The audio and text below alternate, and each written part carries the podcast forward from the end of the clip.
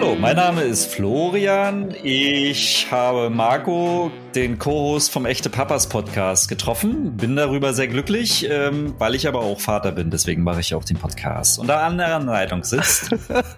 an der anderen Leitung sitzt der Marco, Redaktionsleiter des Magazins Men's Health Dead. Und gemeinsam sind wir die Echten Papas. Papas. Ich wusste gar nicht, dass du Florian heißt. Ich dachte immer, ich sage ja immer Flo. Ich dachte, das wäre dein Name. Da haben wir nie drüber gesprochen, dass nee. du mich einfach so abkürzt. Aber ich habe es bis heute eigentlich immer durchgehen lassen. Ah, ich bin wahrscheinlich der Einzige, der dich Flo nennt. Na, nicht ganz. Nicht oh. ganz. Nicht ganz. Oh.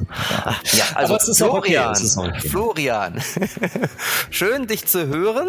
Ähm, Ebenso. Und ich will auch keine Zeit verstreichen lassen, sondern fange gleich mal mit der Einstiegsfrage an. Und zwar würde ich heute ganz gerne von dir wissen, ob dein Sohn, der ist ja sechs, gerade in die Schule gekommen, wir erinnern uns, eigentlich auch schon im Internet ist. Ist er in der Schule oder ist er auch im Internet? Erzähl mal. Meine Kinder sind ehrlich gesagt, die sind ja 13 und 16, glaube ich. Und die sind ja nun 24 Stunden, sieben Tage die Woche im Internet. Wie ist das beim Schüler? Wie ja, machen die das dann. mit der Verpflegung? ja, die ernähren sich digital. Nein, ganz so schlimm ist es nicht. Aber gefühlt, glaube ich, im Vergleich zu deinem Sechsjährigen ist das schon eine andere Nummer. So, wie ist es denn jetzt bei dir? Also äh, unser Sohn ist jetzt nicht so wie Boris Becker im Internet, ähm, sondern noch eher über, über klassische Apps, würde ich sagen. Also eher so, ähm, er nutzt eine Lern-App von der Schule, was ich sehr toll finde. Die haben da wirklich iPads und ähm, muss dann, weißt du, wenn er darüber spielen möchte, äh, dann muss er aber vorher sich erstmal Geld verdienen, also Coins, digitales, die digitale Währung und dann ähm, muss er aber auch erstmal ein paar Aufgaben üben. Dann kann er wieder spielen. So ähm, Gamification mhm. des Lehrplans quasi. Ansonsten ähm, gibt es noch eine Lego-App, die er gerne macht, weil da sind die ganzen, die ganzen Pläne und Konstruktionen drauf. Äh, die guckt er sich stundenlang an. Ich glaube, der kennt mittlerweile alles, der baut alles aus dem FF äh, aus. Aber ansonsten Internet gefährlich, okay. ganz gefährlich. Gut. Also ich will ja nicht spoilern, aber ähm, ich glaube, da wird sich noch einiges ändern bei euch. Och, bin ich mir sicher. Wenn ich das Internet abdrehe, wird sich das für alle ändern. Nein, gut. Aber komm, ich, ich frage ja nicht ohne Grund, weil unser genau. Thema heute ist nämlich das Internet und die Digitalisierung. Und dazu hast du eine ganz interessante Gesprächspartnerin für uns aufgetan. Das habe ich. Äh, wir haben eingeladen, und sie ist unserer Einladung gefolgt, die Professor Dr. Friederike Silla. Sie ist, jetzt muss ich wirklich ablesen, ähm, sie ist an der Fakultät für angewandte Sozialwissenschaften und am Institut für Medienforschung und Medienpädagogik. Klingt sehr sperrig, aber kurz gesagt, sie ist, glaube ich, die beste Ansprechpartnerin für das Thema, was wir heute in unserer Folge haben, nämlich das große weite Internet. Und das testen wir jetzt sofort mal aus. Werbung. Der Herbst ist da. Und wenn es draußen mal wieder ungemütlich nass und kalt ist, hilft manchmal nur ein Teller heiße Kürbissuppe mit leckeren Tomatenpesto-Schnecken, um die innere Wärme zurückzuholen. Bevor es jetzt also losgeht, möchte ich euch den Sponsor der heutigen Folge vorstellen. HelloFresh. HelloFresh ist der weltweit erste klimaneutrale Anbieter von Kochboxen und liefert frische, hochwertige Zutaten von zertifizierten lokalen Erzeugern. Und zwar immer nur die Menge, welche ihr für das jeweilige Gericht wirklich braucht. Ihr schmeißt also kein Essen mehr weg.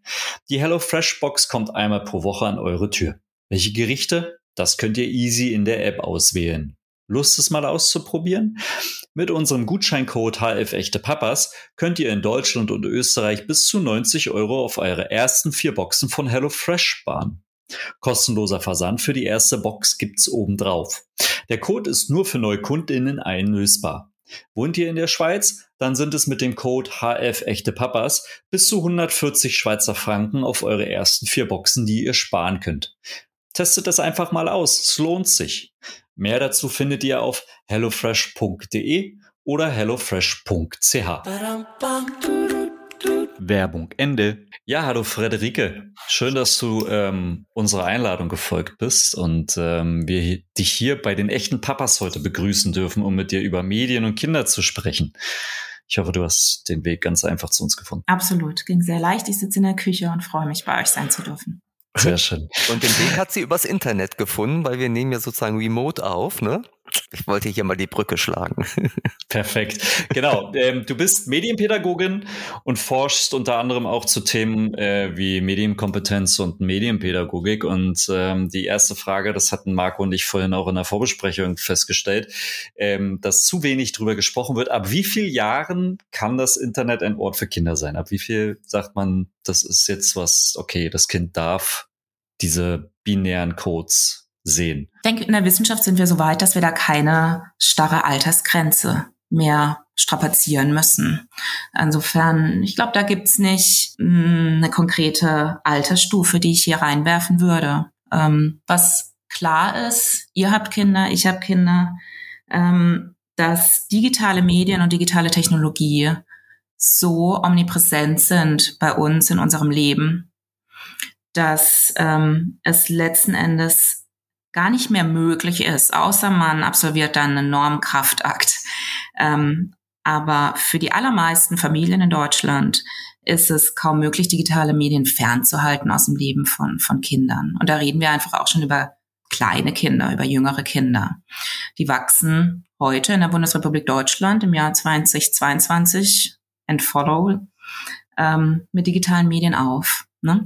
Die Frage ist, wann ist es pädagogisch sinnvoll oder wann ist es ein, ein, ein Mehrwert für das Leben von Kindern zum Aufwachsen. Aber das ist eine andere Frage. Ne? Das heißt, man kann schon unterscheiden zwischen, du kommst in Berührung mit dem Internet, weil zum Beispiel durch die Eltern, ne, wir rennen mit Smartphone mhm. durch die Gegend, ähm, bei uns zu Hause, wir sitzen hin und wieder mit Notebooks auf dem äh, Sofa und arbeiten und das Kind kommt damit ja sozusagen visuell auch in Berührung und du hm, differenzierst dann eben auch zu den pädagogischen Hintergründen, die Selbstnutzung quasi der Kinder des Internets. Ja, ich gehe davon aus, dass Eltern sich bemühen, ein gutes Vorbild zu sein für ihre Kinder. Auch schon in der digitalen Mediennutzung. Ne? Also weil du es gerade so ansprichst. Also ähm, äh, ich ähm, gehe davon aus, dass Eltern mehr einfällt, als das Handy vorm Gesicht die ganze Zeit mit sich rumzutragen, wenn sie mit eigentlich mit ihren Kindern kommunizieren oder im Wohnzimmer sitzen als Familie. Ne? Also das setze ich voraus, dass ähm, Eltern und, und elterliche Bezugspersonen ähm, sich bemühen, ihren Kindern Vorbild zu sein. Ne? Und das gilt natürlich auch schon für Babys und Säuglinge und, und Kleinst- und Kleinkinder. So in der Art und Weise, wie man ihnen äh, Medien in der Familie zeigt. So, und dazu zählt eben auch das Smartphone und die Tablets und alle anderen digitalen Geräte. Okay, aber das setzt ja voraus, dass man überhaupt ein Problembewusstsein hat, ne? oder? Also wenn man sagt so, ach, ich schlafe neben meinem Handy und wache damit auf und es ist das erste, was ich morgens in die Hand nehme und das letzte, was ich abends zur Seite lege und ich habe damit überhaupt kein Problem, dann ähm, gebe ich das natürlich so auch meinem Kind weiter. Richtig. Hm. Und ähm, das ist ein ganz wichtiges Stichwort. Ne? Also Eltern brauchen ähm, selbst eine Reflexionsfähigkeit im Umgang mit digitalen Medien für ihr eigenes Leben und für die Art und Weise, wie sie digitale Medien in das Familienleben integrieren möchten oder da sichtbar machen möchten oder nutzen möchten.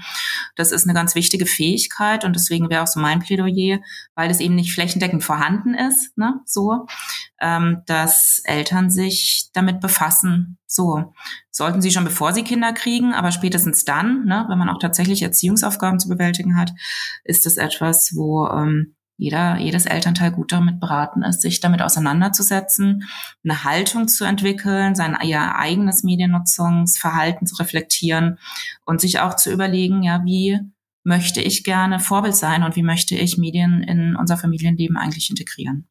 Das ist eine Verantwortung, die äh, neben ganz vielen anderen Verantwortungen, die Eltern eben übernehmen ab dem Zeitpunkt, an dem sie äh, Kinder bekommen, auch tatsächlich dann sich dem stellen müssen, so, ne? Und das setzt eine Offenheit damit voraus, dass ähm, man sich damit auseinandersetzt.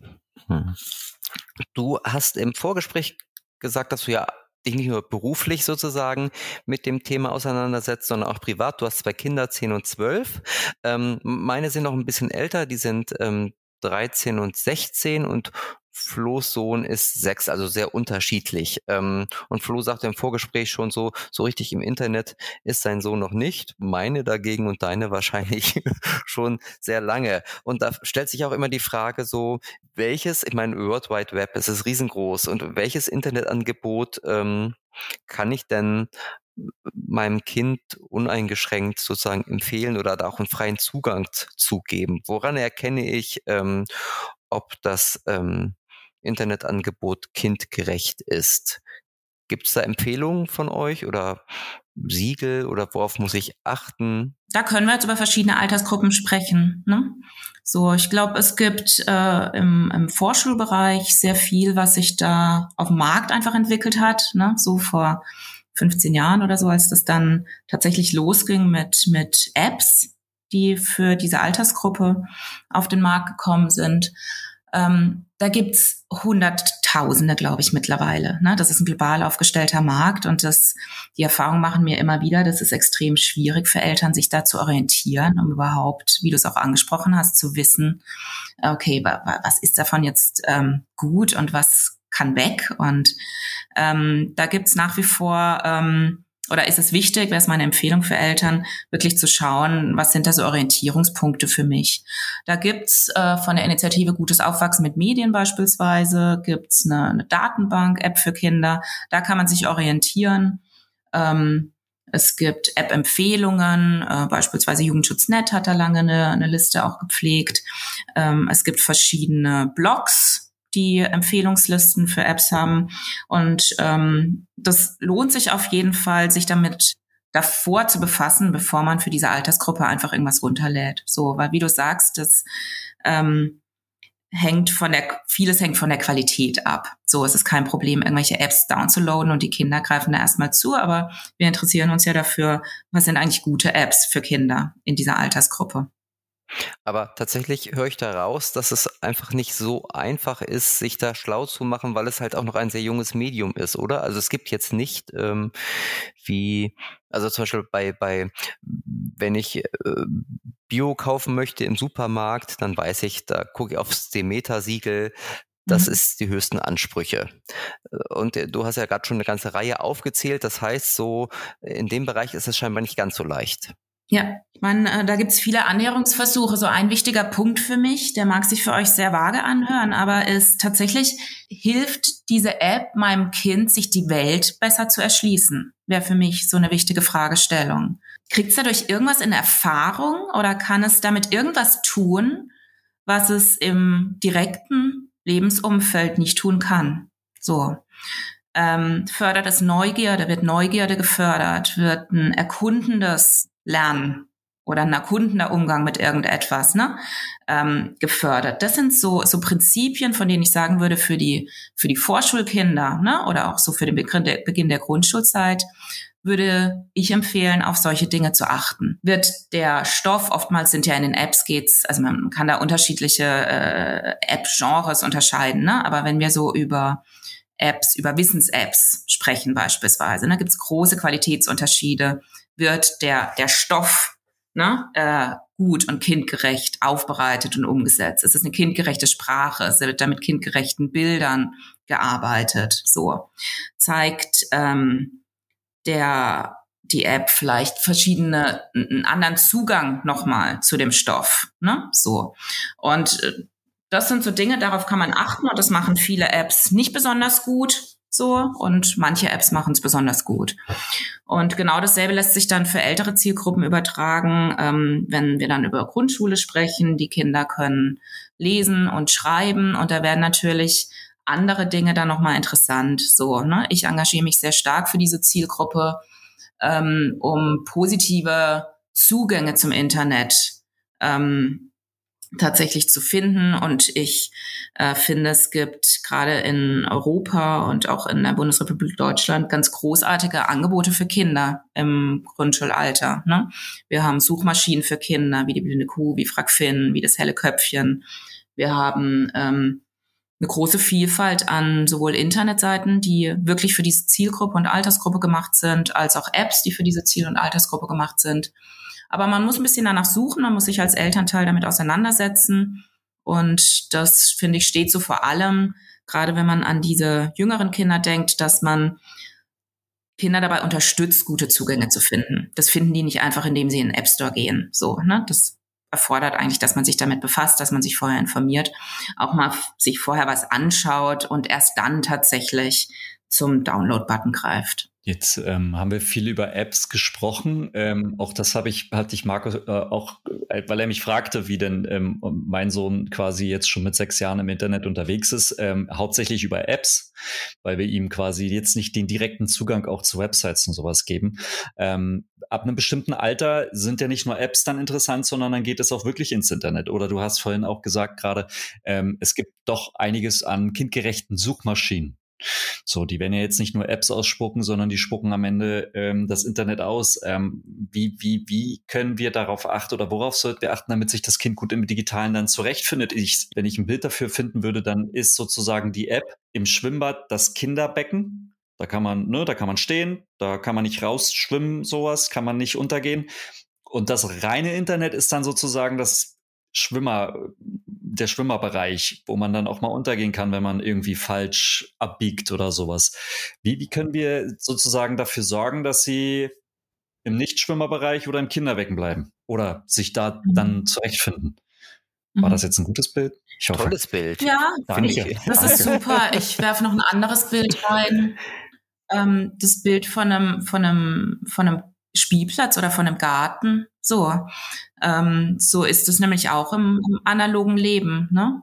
Wir gehen mit unseren Kindern im Kindergartenalter auf den Spielplatz und nach und nach erobert sich das Kind einfach mehr Räume. Ne? Es geht äh, weg vom Spielplatz, es klettert mal über den Zaun, ähm, es erkundet äh, die Nachbarschaft. Ne?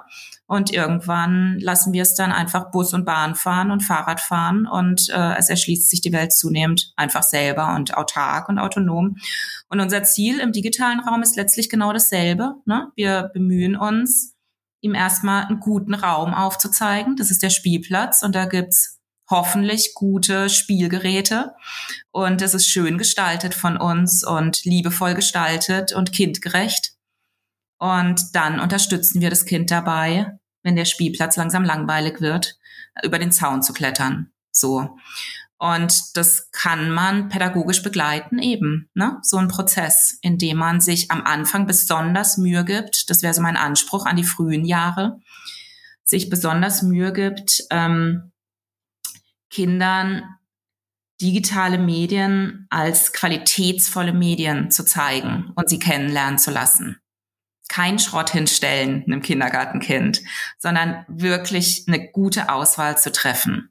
Und dann aber das Kind auch in seinen Autonomiebestrebungen zu unterstützen. Ne? Dann mehr Raum geben. Und auch das wird pädagogisch geleitet. Ich habe vorhin gesagt, Suchmaschinen sind ein super Einstieg eigentlich, um digitale Medien etwas breiter kennenzulernen, ne? verschiedene Internetseiten zu erkunden verschiedene Quellen kennenzulernen, verschiedene Genres kennenzulernen. Ne? Man kann damit sich unterhalten lassen, spielen, sich informieren, kommunizieren und zunehmend eben auch sich vernetzen über digitale Medien.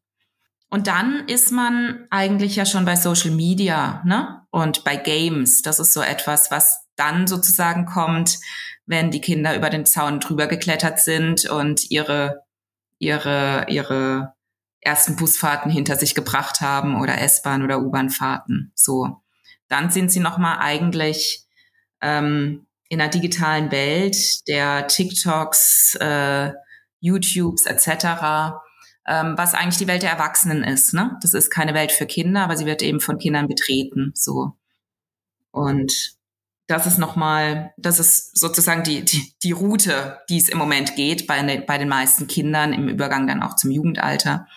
Und darauf müssen sie, wir sie vorbereiten. Hm.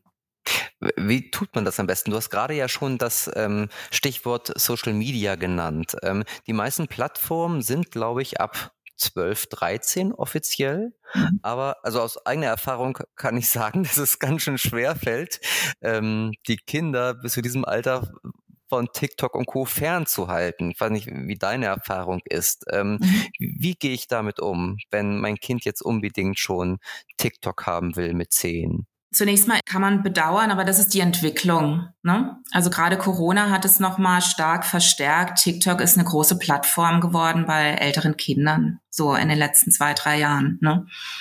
Die ist sehr relevant geworden und ähm, ist gleichzeitig, habt ihr ja auch schon gesagt, das ist eine Plattform, genau wie andere, die nicht für die Kinder gemacht ist. Die ist nicht kindgerecht. So, es ist auch unheimlich schwierig, ähm, auf diesen so sozialen Plattformen äh, Kanäle zu filtern oder äh, den Raum so zu verkleinern, sage ich mal, dass es sich tatsächlich auch um altersangemessene Räume handelt. Das ist eigentlich eine Herausforderung, die man ähm, gar nicht bewältigen kann, weil die Plattformen sind nicht darauf ausgerichtet. So, die sind darauf auf, ausgerichtet, immer sozusagen in Endlosschleife Content vorzuschlagen. Ne? Das ist für, für Kinder in dieser Altersgruppe ähm, sehr schwierig, sich da auch rauszuzoomen oder, oder zu beenden. So, das mal, das mal vorangestellt.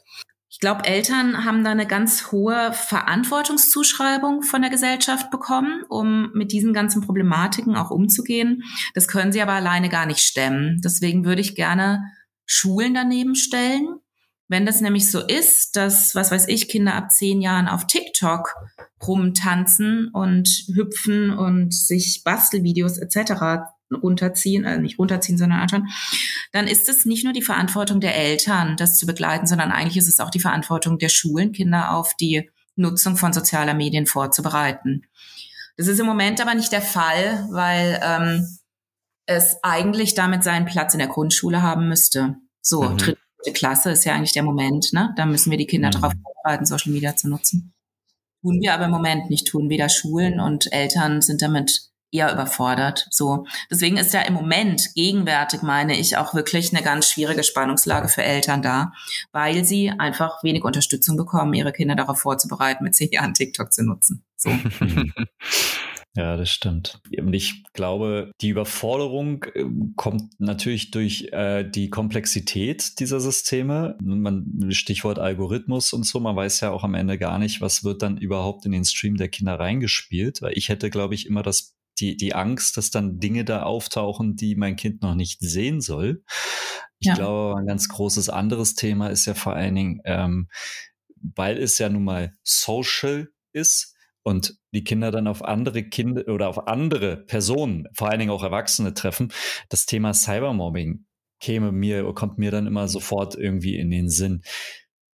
Wie gehe ich damit um, wenn ich mitbekomme, dass mein Kind im Internet gemobbt wird? also außer Panik kriegen. Ja. Zunächst nochmal der Punkt, den ich nochmal machen möchte, weil wir gerade über so die Zehnjährigen, die Elfjährigen, die Zwölfjährigen gesprochen haben, also Kinder im Übergang zum Jugendalter, ne, die soziale Medien nutzen. Ähm, und nach allem, was ich weiß über sowas wie digitale Medienkompetenzentwicklung bei dieser Altersgruppe, würde ich mit meinem Wissen antworten, das erfordert eigentlich Strategien, die Kinder in dieser Altersgruppe noch gar nicht haben. Ähm, und es betrifft sowohl, sag ich mal, Quellenkritik oder Medienkritik, richtig erfassen, ne? was sind da, ähm, wie beurteile ich Quellen und Informationen, als auch das, was du gerade gesagt hast, wenn es um soziale Themen geht, ne? also Konfliktbewältigung beispielsweise in einer WhatsApp-Gruppe. Ähm, oder andere Themen, die eben aufploppen, wenn ich sozial im digitalen Raum unterwegs bin. So. Das verlangt mir vieles ab. Das verlangt mir schon als Kind vieles ab, das in einem analogen Kontext zu lösen. Also sprich auf dem Schulhof oder irgendwie in meiner Clique. Das ist ein Strategiewissen, das muss sich entwickeln und auch das ist etwas, was eigentlich von uns Eltern und von der Schule auch gezielt sozusagen aufgebaut und ne, werden müsste, dass wir Kinder dabei unterstützen. Ich glaube aber, dass ähm, in der Breite 10, 11, 12-Jährige damit einfach überfordert sind, solche Konflikte auf WhatsApp lösen zu können. So. Deswegen kann man eine Antwort geben und sagen, Eltern, bemüht euch, dass eure Kinder erst dann auf bestimmten Plattformen unterwegs sind oder Messenger nutzen, wenn ähm, ihr sie vorbereitet habt. Das ist eine relativ einfache Antwort. So. Lasst sie nicht unvorbereitet in diese Räume gehen. Ich weiß, dass das jetzt ein bisschen eine Schwarz-Weiß-Antwort ist, ne?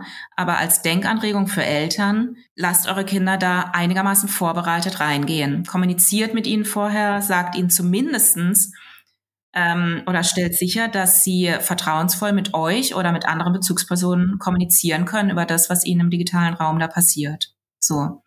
versucht ihnen Strategien zu vermitteln, wie sie damit umgehen, wenn sie selbst gekränkt werden, wenn sie mitbekommen, dass andere gekränkt werden ähm, oder wenn sie selbst ähm, andere kränken.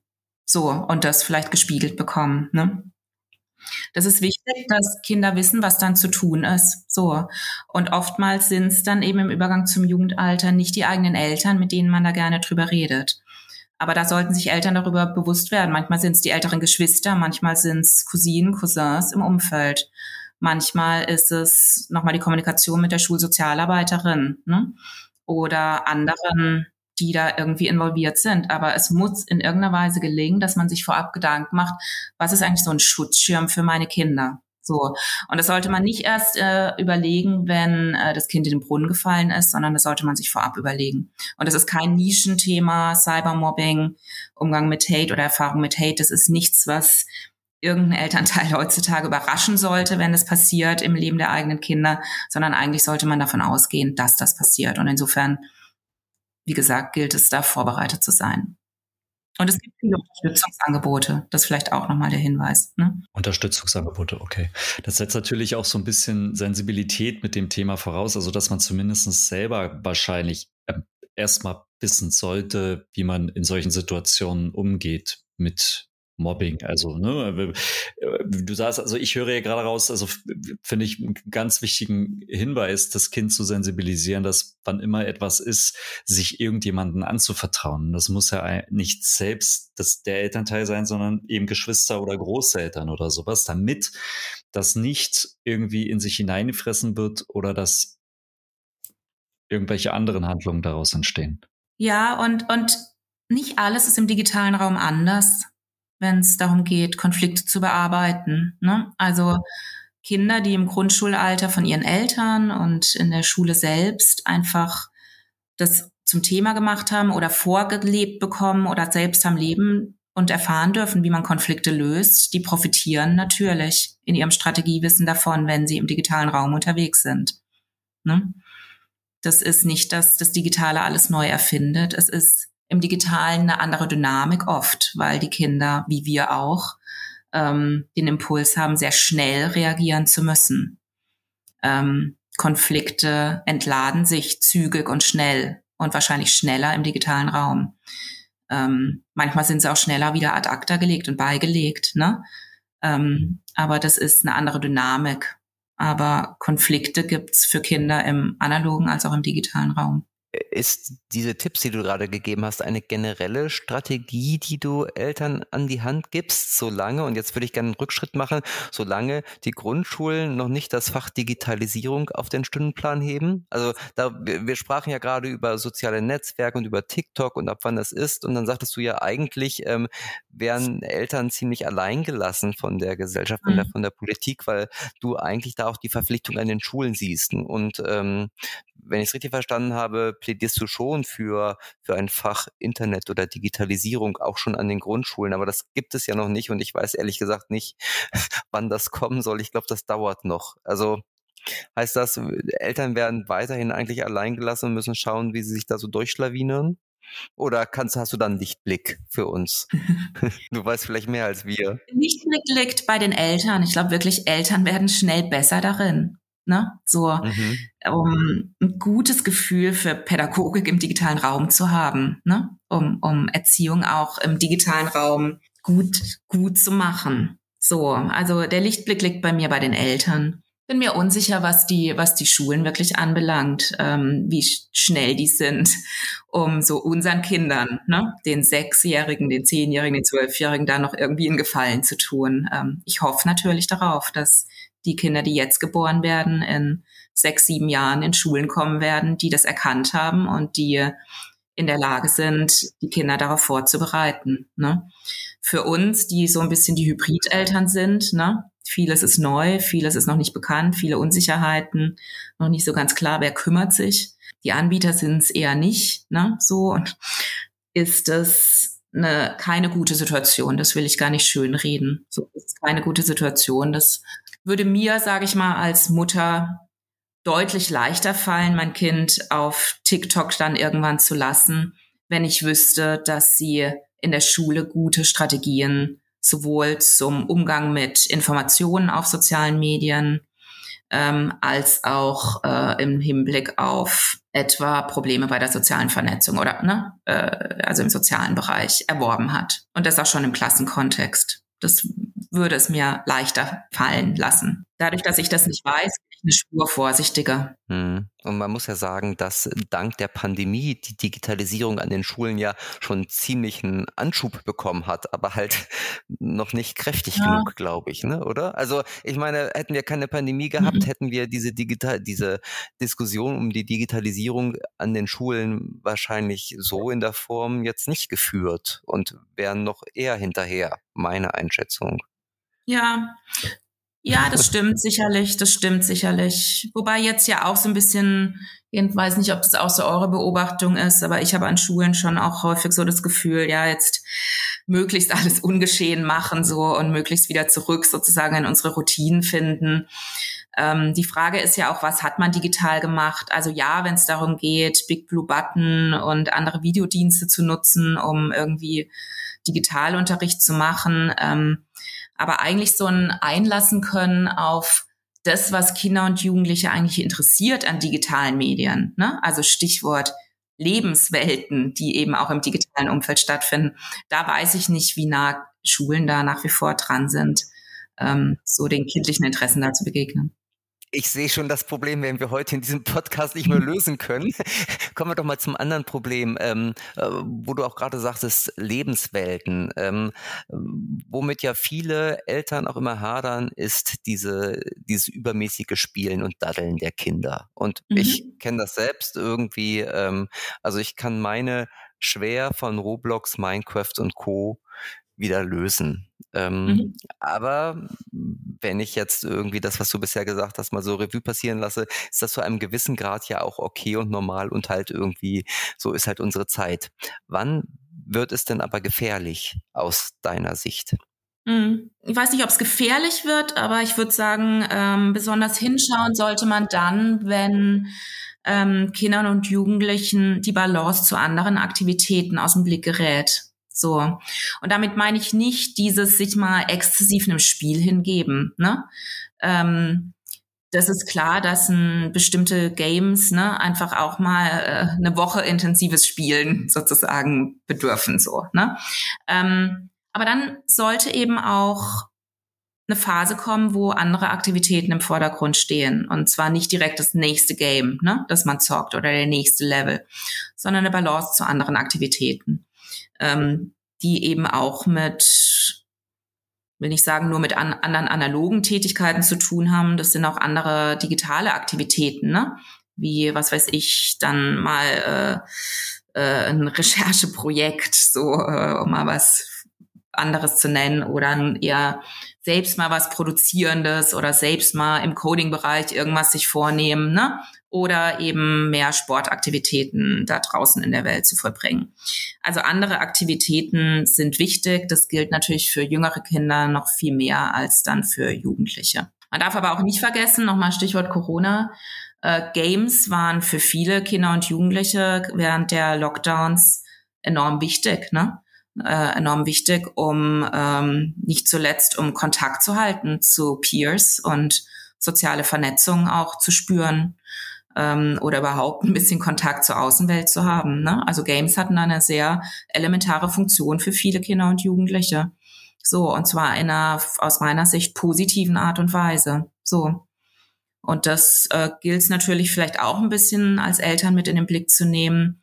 Äh, Medien sind nicht per se schlecht. Ne? So, es, es lohnt sich dahin zu gucken, mit welchen Motiven ähm, und Interessenslagen nutzen eigentlich Kinder und Jugendliche und wir selbst digitale Medien.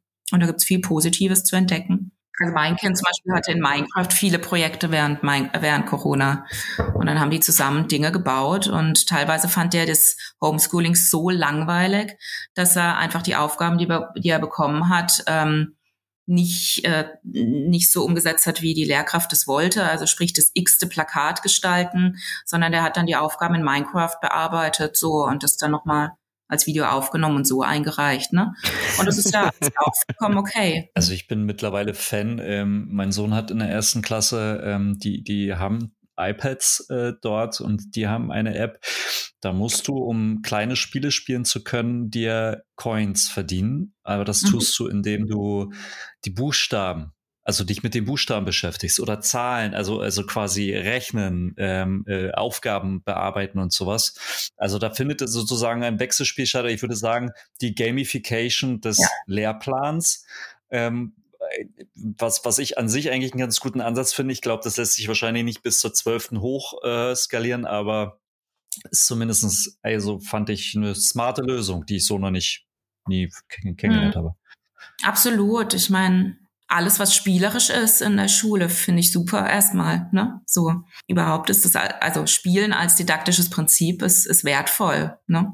Gerade in der mhm. Grundschule. Und es kann ruhig auch mal digital gespielt werden. Ich kriege, ich weiß nicht, wie das bei euch ist, bei meinem ähm, Notebook, ähm, was äh, diesen Apfel hat, äh, kriege ich montags morgens immer eine Zusammenfassung als Alert, wie viele Stunden ich äh, die mhm. Woche vorher am Rechner gewesen bin.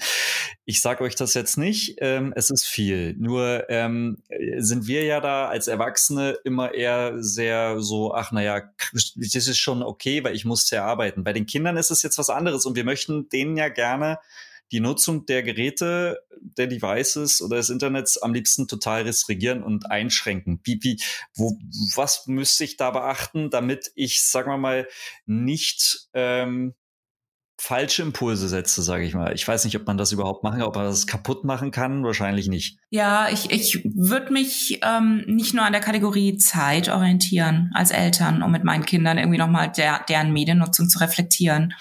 Ähm, weil Zeit relativ ist. Wenn ich ein Video drehe, dann kann es ja lange dauern und wenn ich irgendwie im Messenger was texte oder poste, dann ist das eine Sache von ein paar Sekunden. So. Aber es hilft sehr, also der Blick auf so eine Übersicht einmal die Woche hilft, wenn ich es als Gesprächsanlass nehme mit meinem Kind, um nochmal Revue passieren zu lassen. Okay, was hast du denn letzte Woche gemacht?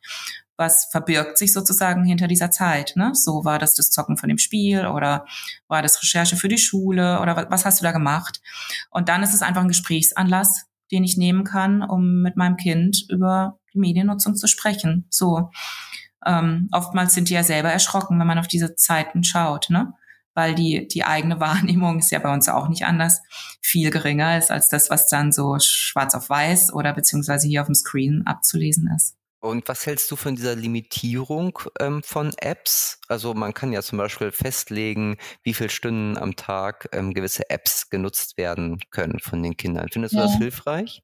Ähm, es kann für viele Eltern hilfreich sein. Ich würde es niemals als Schablone anlegen, als den Tipp zur Medienerziehung. Ne? Manche Familien können das ganz anders regulieren. Ähm, für manche Familien taugt es gut, dass sie Zeiten festlegen, so, oder dass sie eine Steuerung machen über die App so lange. Ich gebe einfach zu bedenken, dass der für mich viel wichtigere Faktor ist, ist zu wissen, was das Kind gerade macht, äh, was es unter Umständen auch mit dieser App macht. Also nichts frustrierender, als herausgerissen zu werden aus, als Kind aus einer eigentlich für mich total sinnvollen Aktivität. Ne? Stichwort wieder was weiß ich, äh, ich, ich äh, habe da gerade aber irgendwie ein, ein Projekt irgendwie, was weiß ich, oder ich drehe ein Video oder ich produziere was anderes, ne? So und dann ist es natürlich einfach nur eine Frusterfahrung, wenn äh, mein Vater mir nach einer Stunde irgendwie da die App abdreht quasi, ne? Und das sollte man vermeiden äh, in der Familie.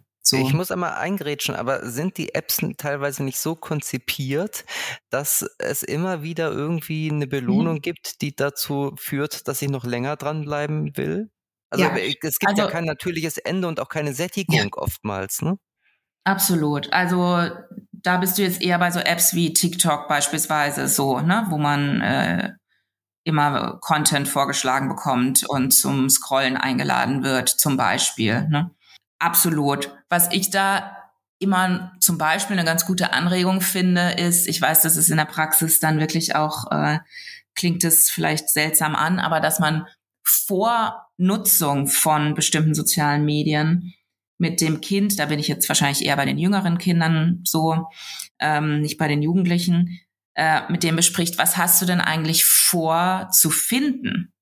In dieser App? Also mit welcher Intention gehst du da eigentlich gerade rein? sag mal, was du, wonach du suchst. So. Ähm, und wenn es auch nur wieder ein Gesprächsanlass ist, um dann nach einer halben Stunde oder nach einer Stunde oder wie lange der Elternteil, die Eltern sich entschlossen haben, da eine Zeit zu setzen, nochmal nachzufragen, und hast du das gefunden, wonach du gesucht hast? Und ähm, dann zu fragen, was hast du denn sonst eigentlich da noch alles gesehen? Ne? So, und dann merkt man auch schon im Gespräch mit dem Kind, dass dem Kind auch ein bisschen bewusst wird, oh wow, ich bin am Ende aber ganz woanders rausgekommen wie das, womit ich eigentlich eingestiegen bin. So. Also manchmal sind es ja auch solche Kniffe, die man ganz, ganz leicht im, im Alltag mit Kindern einsetzen kann, um auch beim Kind ein bisschen stärker zu reflektieren. Ähm, okay, was, was mache ich da eigentlich? Okay, guter Tipp. Friederike, eigentlich dreht sich ja heute alles so in unserem Gespräch über das Thema Internet. Wir haben ähm, Social Media schon erwähnt, ähm, Cybermobbing, ähm, aber was mit dieser Digitalisierung auch einhergeht, deshalb möchte ich das zum Abschluss gerne nochmal fragen, sind ja auch diese ganzen Tracker, die es inzwischen gibt, mhm. ne, und die inzwischen sehr günstig ähm, zu erwerben sind und ähm, die eigentlich dazu führen, dass ich mein Kind auch 24 Stunden unter Beobachtung haben kann, ähm, mhm. wo es ist, was es tut. Ähm, wie siehst du das? Würdest du dein Kind tracken? Oder tust du es vielleicht sogar? Macht das Sinn oder ist es einfach so Big Brother-mäßig, ähm, was niemand braucht? Also es ist ein Trend unter Familien, unter Eltern. Es gibt viele Eltern mittlerweile, die Kinder im Grundschulalter mit den Uhren ausstatten ne? oder mit anderen Formen, wie getrackt werden kann. Die Intention dahinter ist, meine ich, sehr oft ähm, ein Bedürfnis nach Sicherheit. Also dieses, man will sehen, ob das Kind sicher in der Schule angekommen ist, weil man ne, äh, die Schulwege so unsicher findet. So, ähm, also aus einem Schutzbedürfnis eigentlich so heraus oder ein äh, Zusammenspiel aus Schutzbedürfnis und Kontrollbedürfnis. So, das ist, glaube ich, eine, eine Entwicklung, eine gesellschaftliche Entwicklung vielleicht, die mittlerweile keine Nische mehr ist. Ne? Ich habe da jetzt keine Zahlen parat, wie viele Eltern das machen, aber ich glaube, wir sind da insgesamt auf einer Entwicklung nach vorne. So, die nimmt, nimmt zu und ist auch nicht mehr nur so in irgendeiner Ecke ähm, von manchen Eltern. Ähm, was ich total wichtig, was ich elementar wichtig finde, ist, auch Kinder haben Rechte. Es gibt Persönlichkeitsrechte. Und das ähm, haben auch Eltern zu berücksichtigen. Punkt wenn wir wollen, da bin ich jetzt wieder bei unserem Ursprungsbild mit dem Spielplatz, wenn wir wollen, dass unsere Kinder über den Zaun klettern, dann ist es nicht unser Recht als Eltern, denen hinterher zu spionieren, in welche Gasse sie da mal eintreten, in welche Gasse sie gehen. Das ist nicht unser Recht. So, und je älter die Kinder werden, desto weniger haben wir da, finde ich, die Befugnis, das zu tun. Wenn aber Jetzt komme ich zur Praxis. Und jetzt oute ich mich auch mal, weil wir tatsächlich als Familie uns gegenseitig tracken über unsere digitalen Endgeräte, über unsere Smartphones. Ähm, wenn Eltern, wenn Familien, nicht Eltern, sondern wenn Familien sagen, ja, für uns ist es aber aus bestimmten Gründen, die wir auf den Tisch legen müssen, auf den Familientisch legen müssen, in Ordnung, dass wir gegenseitig sehen, wo wir sind ähm, dann ist das Mindeste, was wir tun sollten, es den Kindern ermöglichen, nachzuschauen, wo wir sind. Und das Allermindeste, dass die Kinder wissen, dass wir als Erwachsene sehen können, wo sie sind. So, das ist das Allermindeste. Darunter sollten wir nicht gehen. Weiß nicht, ob das jetzt hilfreich war als, als äh, Erläuterung zu diesem Tracking-Thema. Also auf jeden Fall ein äh, guter ähm, Impuls, also auch ein Gedankengang, ne, den man vielleicht tatsächlich nicht sofort im Kopf hat, wenn man über das Thema nachdenkt. Und jeder, jedes Familienmitglied, ne, müsste das Recht haben, ähm, wenn sie sich auf sowas einlässt, ne, wenn Kinder oder Jugendliche sich auf sowas einlassen, rauszugehen und zu sagen, okay, jetzt will ich das aber nicht mehr, dass ihr seht, wo wir sind. Ne? Diese Option sollte jedes Mitglied der Familie jederzeit haben. Meine letzte Frage wäre eigentlich gewesen, aber ich glaube, die haben wir im Grunde genommen irgendwie schon beantwortet. Ähm, Tipps äh, an uns Väter, um das Kind und die Kinder im Internet angemessen begleiten zu können. Aber was mir da jetzt eigentlich nur in den Sinn kommt, ich würde das gerne nochmal kurz zusammenfassen, weil wir haben ja doch eine ganze Menge Themen gestriffen. Und ähm, da kamen ja eigentlich genau diese Tipps alle irgendwie so zutage. Also das ist einmal vor allen Dingen ähm, kindgerechte Apps zu Beginn. Ähm, es gibt Suchmaschinen, kindgerechte Suchmaschinen. Dann haben wir das Thema, das Kind erstmal auf die weite Welt vorzubereiten. Also da haben wir äh, den, den Spielplatz gehabt ähm, bevor das Kind sozusagen aus dem Spielplatz in die Straßen hineinläuft, sollte es erstmal wissen, wie es überhaupt dort zurechtkommen kann. Und ähm, was war's noch? Ähm, das Thema Cybermobbing. Mhm. Das Kind sozusagen mit einer Strategie darauf vorzubereiten und jetzt Privatsphäre. Hast du sonst noch was, was hier gerade so aus dem Gespräch noch kommt, was man auf hinzufügen könnte oder sollte?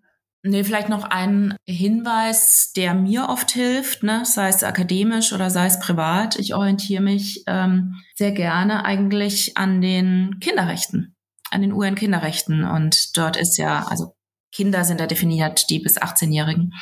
Und ähm, da arbeiten wir mit so einem Dreiklang ähm, aus Kinder und Jugendliche, also junge Menschen haben das Recht auf Schutz. Sie haben das Recht, von uns geschützt zu werden. Und sie haben aber auch eben das Recht, von uns befähigt zu werden, also begleitet zu werden und befähigt zu werden, digitale Medien zu nutzen. Und sie haben das Recht auf Teilhabe. Sie haben das Recht auf Zugang zu den Kulturtechniken, mit denen wir ja auch arbeiten. Das heißt, auch, sie haben auch das Recht ähm, auf Teilhabe im digitalen Raum. Und das hilft mir so ein bisschen als eine Folie, als eine Denkfolie und auch eine Folie in der Praxis, um äh, zu versuchen, eine Balance zu finden, ne? wie man Kinder und Jugendliche eigentlich gut beim Aufwachsen mit Medien begleiten kann. So. Und da gibt's nicht die einfachen Antworten. Das ist ein komplexes Feld. Und ich glaube, großer Rat an Eltern wäre einfach, sich auch ein Stück weit locker zu machen und gleichzeitig sich aber einfach auch einzulassen und es funktioniert. Nach wie vor am besten, indem man versucht ähm, zu verstehen, oder mal ähm, Interesse dafür zu zeigen, was unsere Kinder eigentlich mit digitalen Medien gerne tun. Aber auch vor allen Dingen, äh, wenn ich kurz an, anbringen kann, äh, die Spiegelung zum eigenen Mediennutzungsverhalten auch aufzubauen oder zu sich mhm. zu sensibilisieren. Ne? Gerade was das große Thema ähm, Fake News, also quasi Informationen, fehlgeleitete Informationen, Fehlinformationen einfach auch betrifft. Wie stark ist da der Konsum oder worauf vertraut man eigentlich? selbst. Ja. Ich fand aber auch den Exkurs zu den UN-Kinderrechten, also erstens Schutz, zweitens Befähigung, drittens Teilhabe, total hilfreich. Also wenn man sich das immer mal wieder in, in, ins Bewusstsein ruft. Und vielleicht, wenn ich noch einsatzlos werden darf, wir haben wirklich großartige Quellen und Online-Angebote für Kinder und Jugendliche in Deutschland und in Europa. Und das darf man nicht vergessen. Ne? Und ähm, die muss man eigentlich auch unterstützen. Das versuche ich auch. Aber das ist für Eltern auch wirklich etwas. Ne? Da ist nicht nur Schrott da draußen, sondern wir haben großartigste Angebote für Kinder und Jugendliche. Ne? Und deswegen vielleicht als Schluss ne, wirklich sich da bemühen, sich auch ein bisschen damit zu befassen. Ne? Und gutes Aufwachsen mit Medien bietet da eine ganz gute Startorientierungsrampe auch für, für Eltern, um mal ein paar Anregungen und Impulse sich da abzuholen. Mhm. Das ist die Initiative, die du am Anfang schon erwähnt hast, mhm. ne? Gutes Aufwachsen mit Medien. Okay, können wir auch in den Shownotes verlinken, aber äh, ganz zu Ende soll dieser Podcast noch nicht sein. So ganz schnell lassen wir dich noch nicht los, Friederike. Ähm, jeder, der den Podcast hört, ähm, weiß nämlich, dass wir zum Schluss immer noch eine abschließende Frage haben. Das ist immer die gleiche. Und zwar geht es da um unsere echte Papas Playlist, die wir auf Spotify haben und die von Folge zu Folge anwächst, weil jeder Gast oder jede Gästin einen Musiktitel dieser Playlist zufügen darf. Und das ist entweder ein Titel, der er oder sie ähm, persönlich begleitet hat bei seiner Elternschaft oder ein Musiktitel, der zum Thema passt. Es kann aber auch ein Musiktitel sein, den du gerade heute Morgen gehört hast und der dir gerade nicht mehr aus den Ohren geht. Und so, jetzt kommt dein letzter Satz beziehungsweise dein Musiktitel, Friederike. Was dürfen wir denn von dir auf die echte Papas Playlist auf Spotify mhm. Tatsächlich habe ich gerade parallel darüber nachgedacht und habe drei. Jetzt habe ich dich richtig verstanden, dass ich nur einen reinwerfen darf. Wenn du drei hast, dann machen wir auch alle drei, aber äh, generell hat jeder Gast einen. Aber wenn du sagst, du kannst ja nicht entscheiden, dann machen wir auch drei. Wäre ein Novum, aber würden wir machen. Nee, nee, das müsst ihr nicht machen. Ich brauche nur noch mal kurz Bedenkzeit. Ich kann es ja, darf ich es kurz sagen, was meine drei wären, die ich spontan. Ja. Ihr dürft entscheiden. Sucht ihr euch doch einen raus. Mein Vorschlag wäre Nummer eins von Smashing Pumpkins, Disarm. Nummer zwei von ähm, Tokotronic, im Zweifel für den Zweifel. Und drittens von Rage Against the Machine, Killing in the Name. Ich muss euch zurufen. Absoluter Fan von allen drei Sachen. alle drei noch nicht drauf bei euch. Nein, das haben wir definitiv nicht, weil wir noch niemanden hatten, die äh, genau diese Songs haben möchte. Du bist unser DJ, du darfst entscheiden. Oh, ich liebe es. Ich bin gespannt. Äh, ich gucke heute Abend würd, mal. Ach so, ähm, nee, also ich würde ja, ich würde wirklich alle drei, also die sind alle super, die passen super. Also Marco, Gut, okay. Ja, kein Problem. Die ist ja endlos, die Playlist, genauso wie das Eben. World Wide Web. Gut. Ähm, Friederike, vielen, vielen Dank, dass du da warst. Vielleicht noch einmal ganz kurz, wenn man mehr über dich und deine Arbeit erfahren will. Ähm, wo geht man da am besten hin? Wahrscheinlich ins Internet, oder? Mhm. Also nicht zu mir nach Hause. ähm, Genau, gerne ins Internet. Ich bin ab und an mal auf Twitter unter F. Jo Siller. Ich bin auf meiner Seite der TH Köln, wo ich arbeite, am Institut für Medienforschung und Medienpädagogik. Und ich bin ähm, Mitglied im Vorstand und da findet man auch ein bisschen was über mich bei www.seitenstark.de, einer der Verband der Kindermedienmacherinnen in Deutschland. Ah, okay. Mhm. Auch spannend. Gut, okay. Also wenn man eine Frage an dich direkt hat, am besten über Twitter oder ihr könnt uns natürlich auch mailen ähm, über den echten Papas-Kanal und da weiß der Flo, an wen die Mail geht. Ähm, an rauchzeichen.echtepapas.de, weil wir nämlich nicht im Internet sind. ähm, nein, ähm, an podcast.echtepapas.de natürlich, ganz klar. Genau. Und jetzt habe ich tatsächlich äh, in der ganzen Aufregung vergessen zu sagen, dass ihr natürlich auch unsere Spotify-Playlist wie auch diesen Podcast ähm, abonnieren, bewerten und hochleben lassen könnt. Hm? Okay, genug der Werbung und genug des Internets, sage ich mal. Ja. Ähm, vielen Dank, Frederike. Sehr gerne. Ja, äh, es war total ähm, inspirierend, kann man das so sagen. Also ich, ich muss sagen, meine Kinder sind ja irgendwie 13 und 16 und ich glaube, ich würde jetzt ganz gerne die Zeit wieder zurückdrehen und so einiges anders machen. Mhm. Aber ähm, gut, äh, es ist, wie es ist, aber vielleicht ähm, gab es ganz, ganz viele Anregungen für unsere Hörer, die noch kleinere Kinder haben, die das jetzt anders und besser hinkriegen. Ich bin Ach, da gut sicher. Ich musste ehrlich gesagt wieder daran denken, eine Bekannte von mir ähm, hat damals äh, ihre, ihrer Stieftochter erstmal das Internet erklärt. Also man muss dazu sagen, die Bekannte, die war auch sehr im Internet, also sie kannte sich da sehr aus, wie das alles funktioniert mit Google und so weiter. Die hat der erstmal Google und alles, das Internet erklärt. Und dann erst durfte sie ins mhm. Internet gehen. Also mhm. die, die hat sozusagen einen Exkurs von hinten rum gemacht. Kann ja. man machen, aber dann muss man sich natürlich auch dementsprechend auskennen. Ja, ja. Und wirklich Zeit und Kraft rein investieren, ne? So, hm, ja. Zahlt sich aber wahrscheinlich aus, also. Wir werden es sehen. Das gilt ja immer fürs Elternsein. Gut, absolut. Vielen herzlichen Dank, hat Vielen herzlichen Dank. Danke, ja. dass du da warst und bis bald. Mach's Super, gut. bis bald. Ciao. Tschüss.